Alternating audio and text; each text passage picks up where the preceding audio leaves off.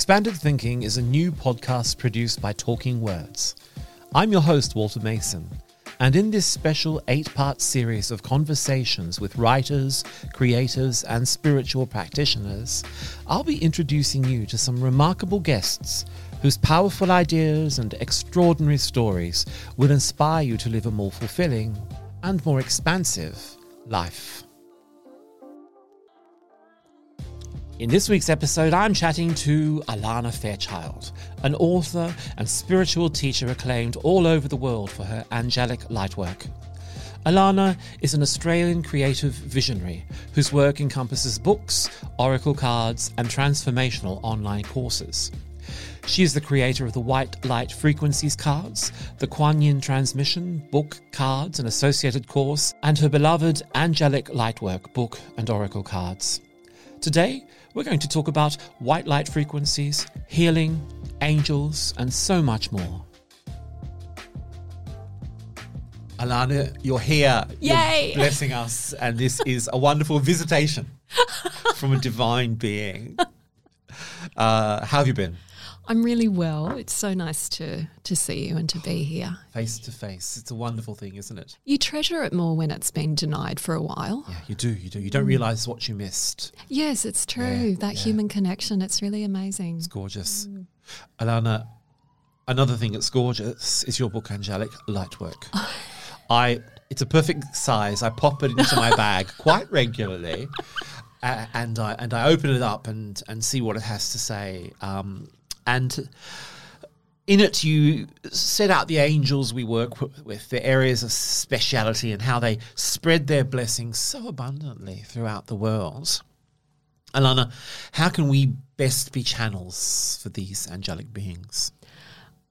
I love that question. I also love that it's travel friendly because I'm not known for that. Those Oracle decks usually are more than a kilo each. I've tried to travel with them before, so it's a thing. Um, but I love that question. I think angelic energy connects from the heart. And one of the things that I really love about it is that it's so multicultural, it's so universal, and they pop up in all these different forms throughout the ages. So there's something profoundly human about our connection to the angelic realm. And in that, I think it's quite natural. So you don't have to belong to a particular culture or a particular spiritual tradition to be able to access them. You can, of course, but you don't have to. So I think that gives us a nice level playing field to start with. And the capacity to connect from the heart is really where I would say to start with. And I know sometimes people don't actually know how to do that. So occasionally on social media, we might get a question like, How do I actually connect with my heart? Tell us, tell us.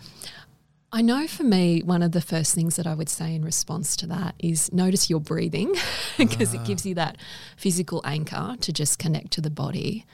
And then the second thing I would say is what do you feel grateful for in the moment?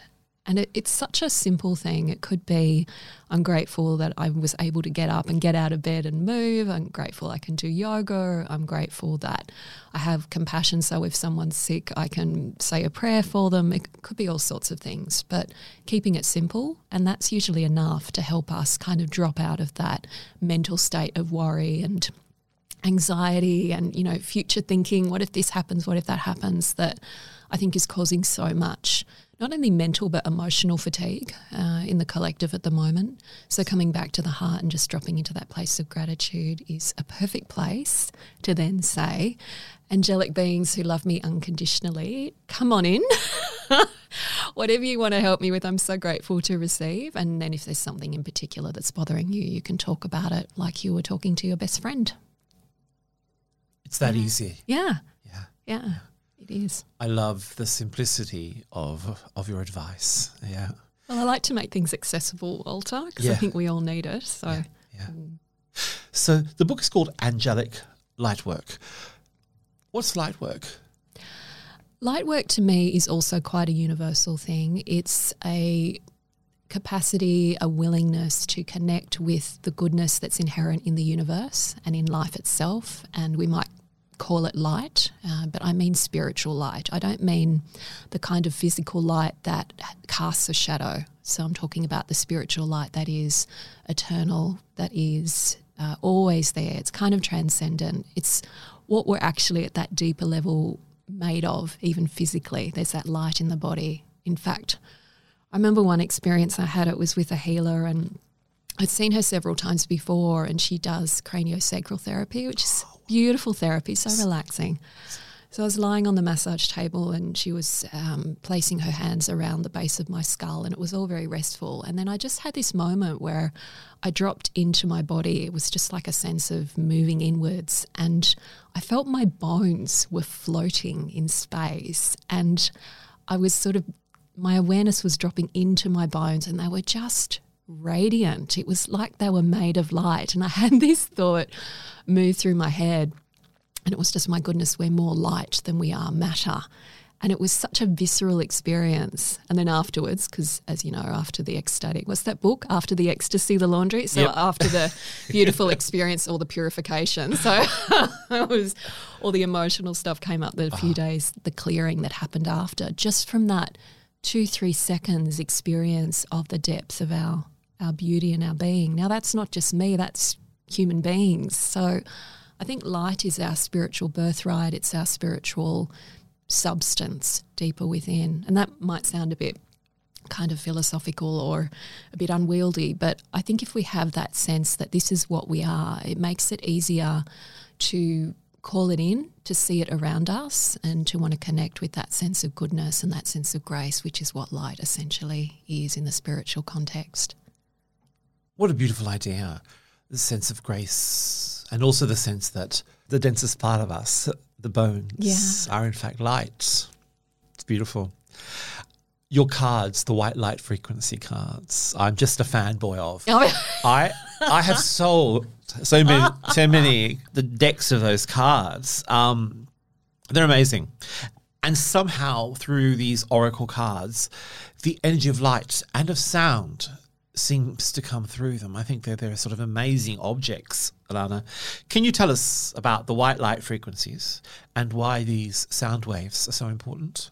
I loved writing that deck and I loved it. There's always a story, really, with the different decks. And with this one, the artist, who is just, so that's uh, Andrew Gonzalez, Andrew A. Gonzalez, he is such a kind and humble and talented human being. He's really amazing. And I saw his art probably about 20 years ago. I think it was featured in like one of those well-being magazine astrology specials. Yeah. Like back in the 90s or something like that. it was a long time ago.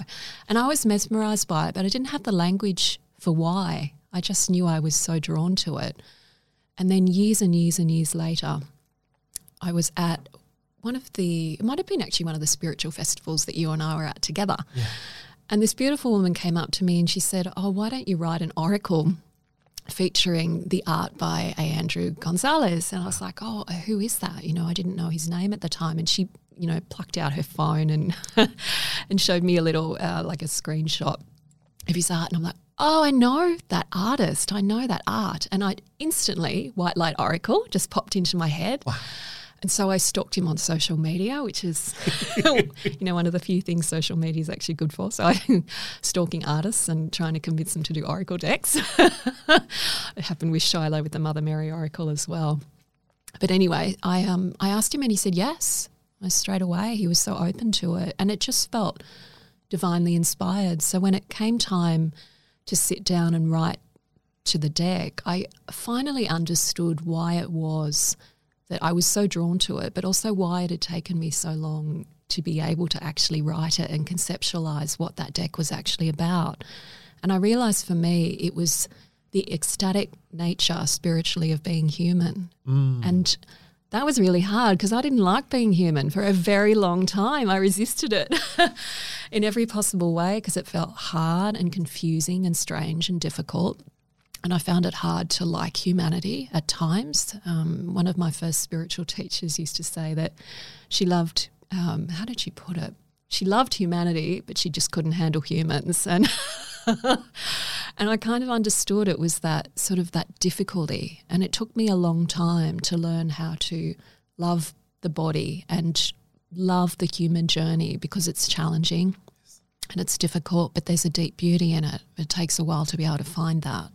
So to write to this particular deck was really about writing from that place of loving the human side, but honoring the deep, transcendent, profound spirituality that's part of it. Yeah. And when I wrote it, there were a few cards that came, like the message that came through for those cards were about frequencies and hertz. Ah. Um, so I think the first one was like 528 hertz. And I've always been interested in solfeggio frequencies, I thought. And the idea of sound for healing is so powerful.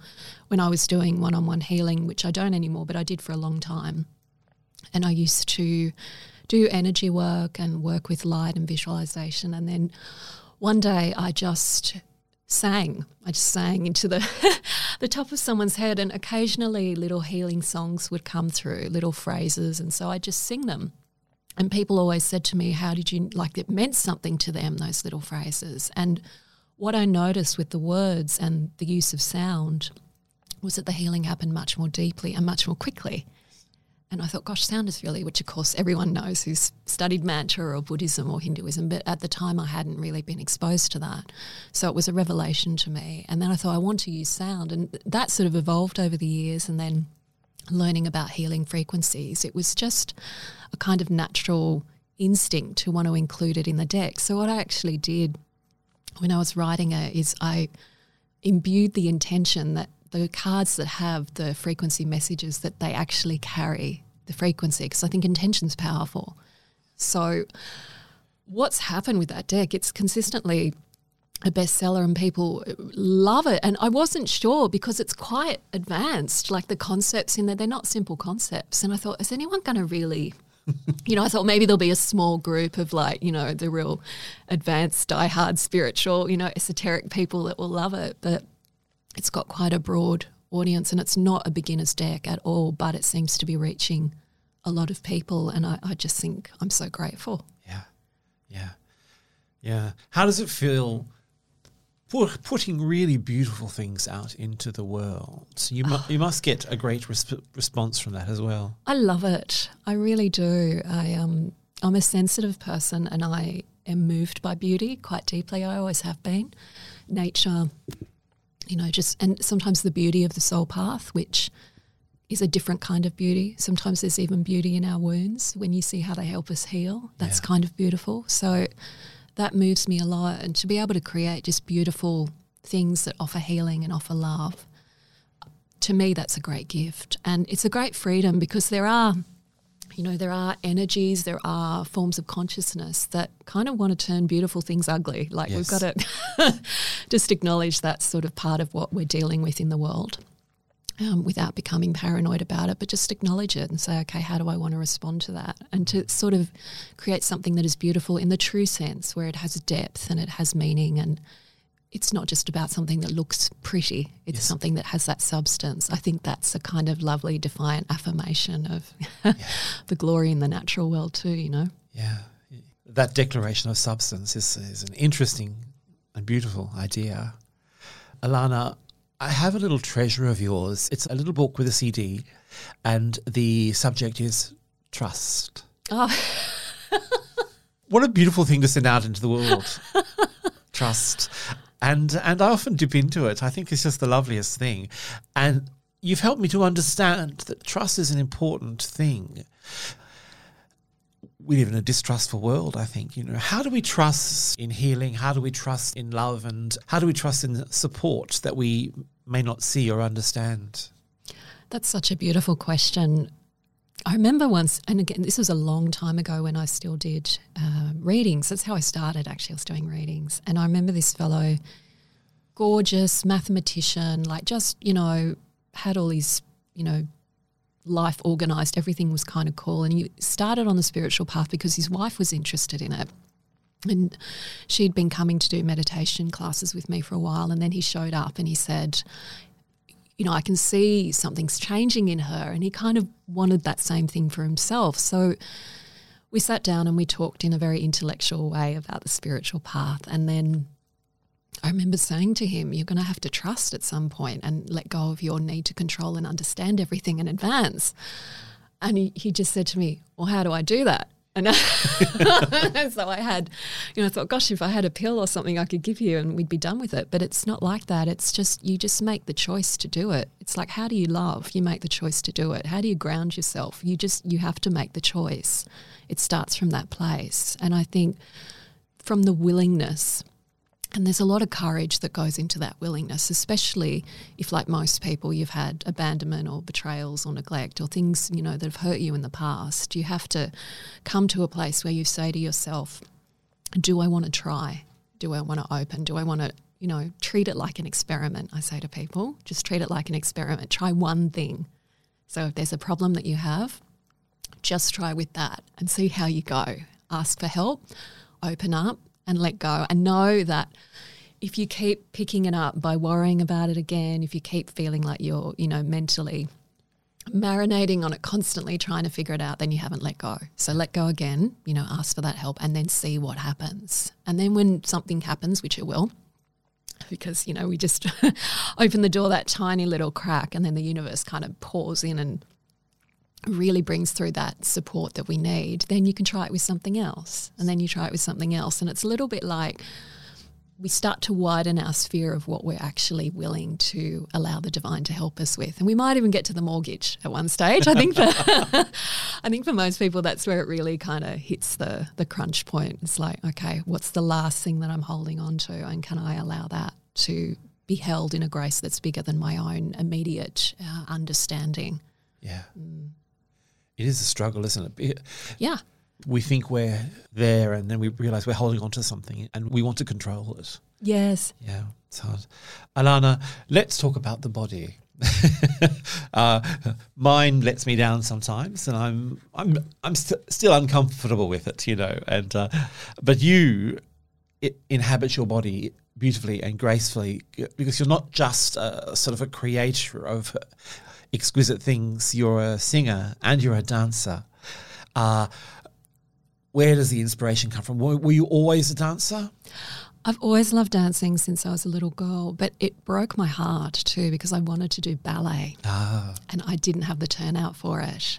And even as a little girl, I remember I would lie face down on the ground with my, you know, in frog pose in yoga, they talk yes. about trying to get my hips to turn out. I was just, yeah, it was pretty gruesome, really. But, but I, I really, I was heartbroken that I just couldn't do it. So I had that thing that you talk about where, you know, I felt that my body was letting me down. And it was years later.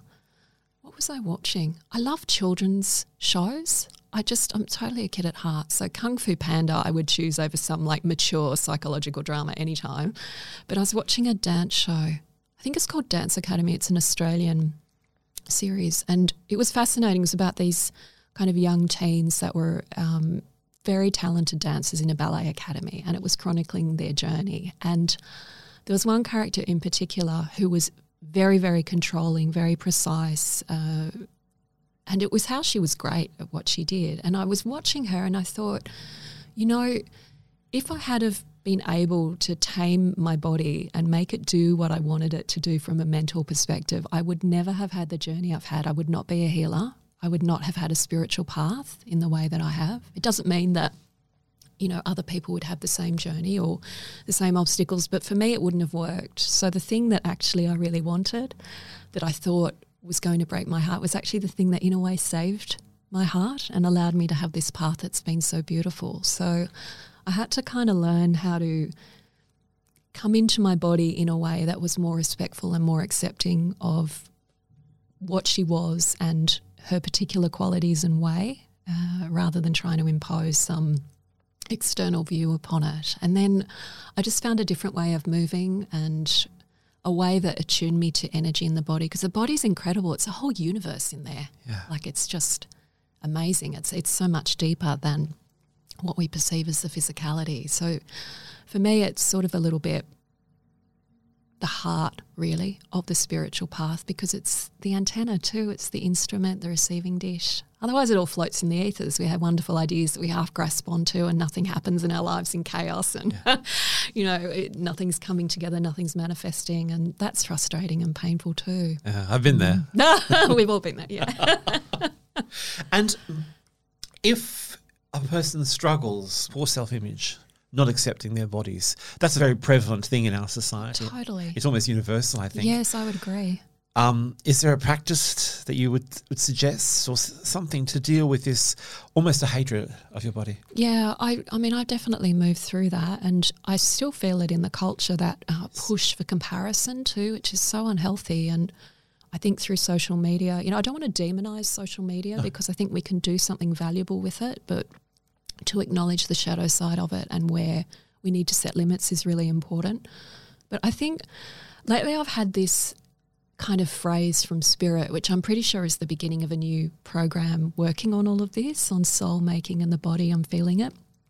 And I had a dream that I was being taught by a Jungian analyst the other night, and I thought, hmm, something's happening at a, at a deep level. I'm excited to see what that is. But the phrase is coming home to your body, coming home to your soul, coming home to your body. That's what I've been feeling.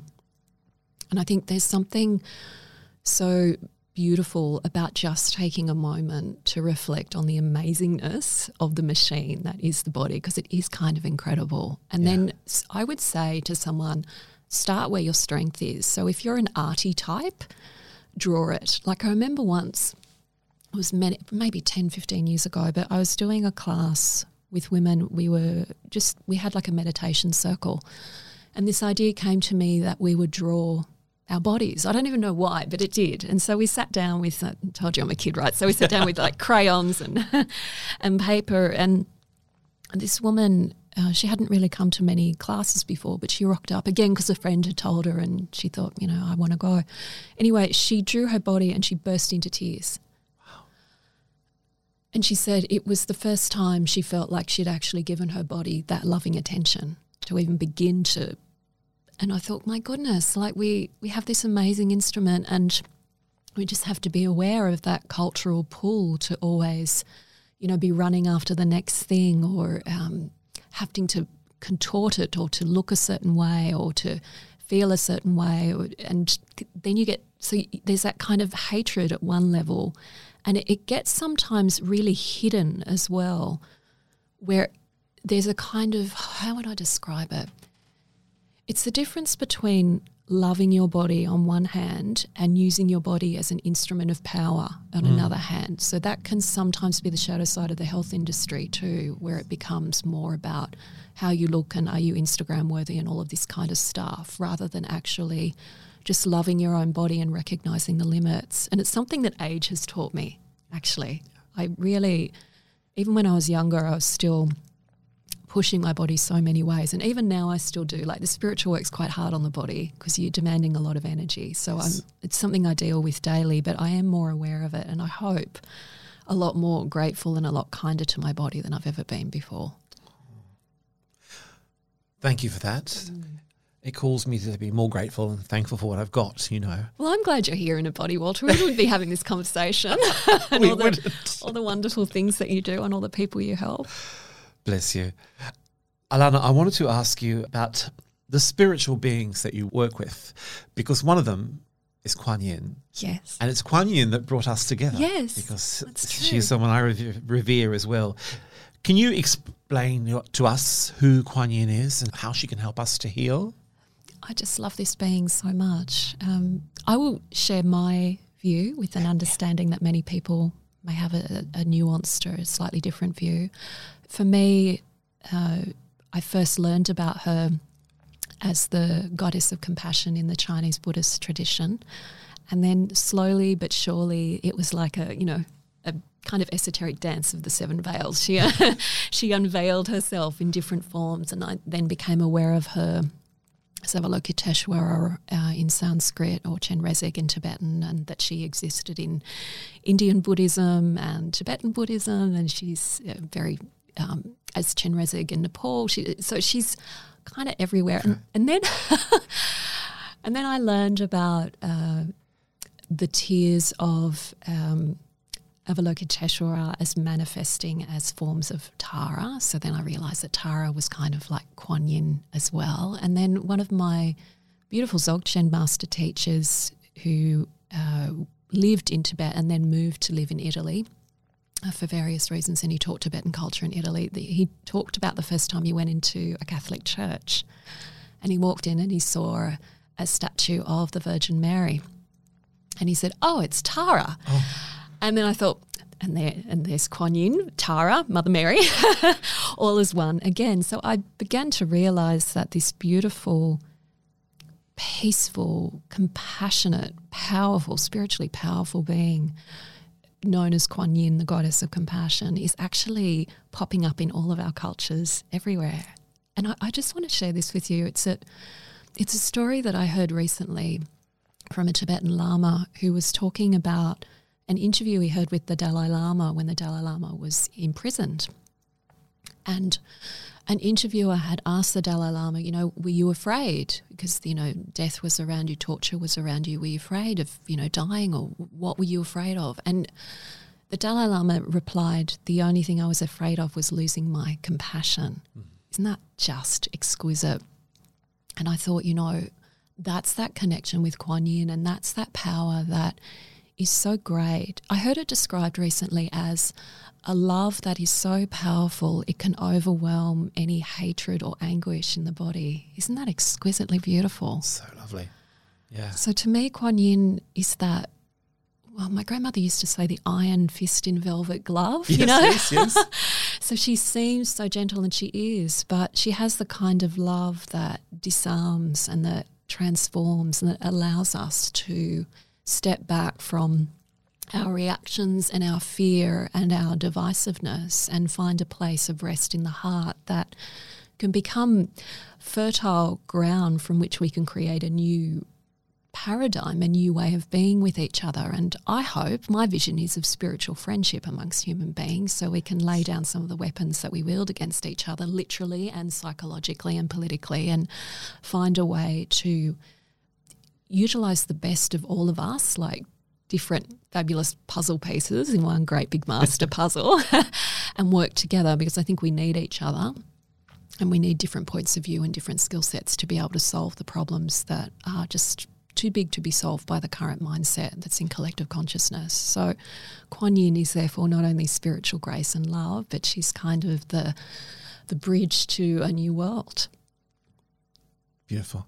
Alana, sometimes, sometimes I get a bit low energy. Yes. I wake up too late and I'm exhausted, or I, I just think today's a bed day. You know? how do I, how do I get myself out of those low energy days? Aduna day. Mm, Aduna days. yes, yes. Aduna days. That's so interesting.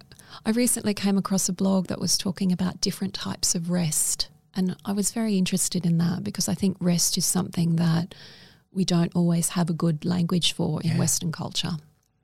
So I think probably a lot of people, I know I can certainly relate to what you're talking about, those times when we have to rally. And I think it's also it's finding the distinction between do I need to rally or am I actually exhausted and I yes. I need to give myself permission to rest and then in a way factoring that in making it important enough that it becomes part of how we live, which in modern life is something of a challenge. I will acknowledge that. It really, we have to want to do it. You just mentioned dreams. You had a, a transformative, you had a healing dream. Yes. Tell us more about use our own dreams. Dreams are amazing. And I heard it described recently that the symbols in dreams come out of the musculature of the body. Isn't that amazing? Amazing, yeah. So they are our personal healing images in dreams. And I know they're crazy sometimes. They're kind of so weird and they're kind of obscure and difficult to penetrate, but that's their genius. That's their magic. Your dream life or how we oh, can use our own dreams. Write a poem about them. I remember for some years I went through a very, it's my big initiation phase, I call it. Went for about nine years, and almost overnight, the work that I had built up and spiritual work just disappeared, yeah. just like whoop, overnight and I felt like a turnip, like I'd been tipped upside down and planted in the earth. And I couldn't make a ready contact with my spiritual guides in the way I normally could. And the only thing I could do to keep some kind of sanity in all of that strangeness and disorientation and not knowing was to work with my dreams because it was the only thing that was available. Yeah. So I had to kind of figure it out pretty quickly how to get through. So I would journal. I would draw them. I would do all the things that I talked about. I learnt something called the six squares method, which was delightful. And you would draw six squares on a page, and in the first square, you would draw the scene from your dream, the thing that you woke up with that you remembered, and then you'd use your imagination to draw the next five squares. And Wow. it, it was fabulous. And it would help bring through the energy of the dream and allow you to begin to work with it. And at the time, oh my goodness, I threw tantrums and I resisted because I thought, how is this useful? What the hell is this? I want to be a productive person out in the world. You know, why is this happening? And it took me a long time to realize that I was being educated in the ways of the divine feminine. I just didn't know it then. And so I had to learn her language because it was the only thing that was available. And then suddenly it was symbolism and color and feeling and the beautiful strangeness of dream images that actually open up other ways of thinking and, and help you have intuitive insights that you couldn't grasp in a more rational, conscious way. And it just it gave me a sense of how much power and how much healing potential and wisdom human beings have within us. You know, these aren't just random things. I think sometimes people think dreams are like a garbage dump of the day's random stuff that you couldn't quite figure out. You just get rid of it during the night and then you get up and go on with your day. But no, No. no, no, there's songs from your soul. Alana, I read a lot. I spend too much time on the internet. and I, honest. I absorb lots and lots and lots of information. And my my notebook here, I make plans for all the wonderful things I'm going to do tomorrow. Is that, oh my goodness. They kind of stay in my notebook, you know. Um, how can I actually do things? How do we do the things that we learn about and what to do to move ahead? Uh, is there some sort of angelic energy that helps us, or, or what's there? I love that question. Yes, I mean, we can definitely talk about there's one angel in particular that comes to mind for this, which I'll mention in a moment. But I also think this is that feminine capacity too. It's the manifestation ability. And Okay. especially for creative types like you like you're a very creative type Walter you're interested in so many things I know for a lot of creators it's picking one thing and there's a there's a joy in manifestation but there's a sadness too because you're letting go of the potential in order to have the the realistic actuality and I don't know about you but my imagination is a pretty beautiful place to to hang Mine out too. yeah, yeah. And so when you start to bring it through into the physical world, you, you do have to let go of the perfection of the image and allow it to become, you know, a little bit motley and a, a little bit rough around the edges. But I also think there's a there's a gift in that and a heroism in that. So here it is. If I was allowed to rewrite something every day for the rest of my life, I would probably keep doing it. But instead, I'm going to say, this feels like, you know, psychologists talk about the good enough mother. This feels like the good enough mother. I hope it's helpful. and you let it go. So I think there's this kind of grappling with um, the material world and just accepting, you know, even nature redoes things every year, every spring. So we just kind of let it out. Yes. I think when we make a decision to do something and we really allow our energy to mobilize towards that, things do happen. But we just we have to make that decision. It's voice is also intention and just that it's kind of the decision we make before we know we've actually made a physical decision. Yeah. yeah I think that's incredibly powerful. And then it's practice. And this is kind of where integrity comes into it too. When you say you do something, will you do it? And and that's just practice, getting used to it, how it feels. And then I find for me, there's a pain in not following through with things. Actually, like it's I, that hurts me more than the effort required to bring something to life. Oh, wow, wow, yeah, the yeah, the pain of not not doing things, the pain of of p- potential unrealized. Yes, Mm. yes. Like that's one of the things with dreams too. I think they bring into awareness parts of ourselves that we may not have known were there. And you know, the Dalai Lama's fear might be not having compassion. Uh, That would be my fear too. But I also have a fear of the unlived life. Imagine getting to the end of your life and then thinking, oh, what I was really yearning for was X or Y, and I, I was too afraid to embrace. That's a terrible thing. so. So just go and do it. Just go and do it. I just, I'm just very stubborn. I, my Taurus ascendant. I just like, I'm just, I'm going to do that. Alana, what's one thing our listeners can all start doing today to live a more fulfilling and authentic life?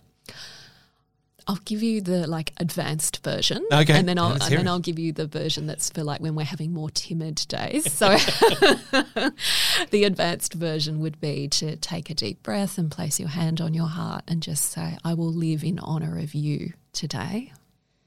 So just feeling that sense of what it is that your heart is guiding you to do. That's the advanced version for when you're just like really willing to hear the truth and go for it. And then on the more timid days, I would say, or do do both. But on the timid days, you could put your hand on your heart again and just say, "The beings that love me unconditionally, please help me in every way today," and leave it at that. Yeah. Beautiful. Beautiful. Simple and beautiful. Alana, where can people find you? You can always find me online. So I've just launched a new version of the website. It's got Oh. lots of like little hidden treasures and a free Oracle card reader and oh. lots of fun things. There's a play page where you can do a dance journey and there's like a a number randomizer that you can click on. It's lots of fun. So it's just alanafairchild.com. Oh, ah, fantastic. I we'll we'll all be logging on. Alana, it's been so wonderful dancing with with you with words and uh, maybe we'll go outside and do a proper dance in a moment. That But, uh, sounds great. thank you for being our guest. Thank you so much for having me, Walter. Thanks for listening to Expanded Thinking. To purchase Alana's books and oracle cards, head to the links in our show notes. Next week on the show, I'll be talking to legendary ABC broadcaster, author, and afterlife explorer Barry Eaton. Stay tuned. And in the meantime, if you like our content, please subscribe and leave us a rating. Expanded Thinking podcast is hosted by Walter Mason and produced by Talking Words. The podcast is recorded on Gadigal land. We wish to acknowledge the traditional custodians of the land and pay our respects to elders past, present, and emerging.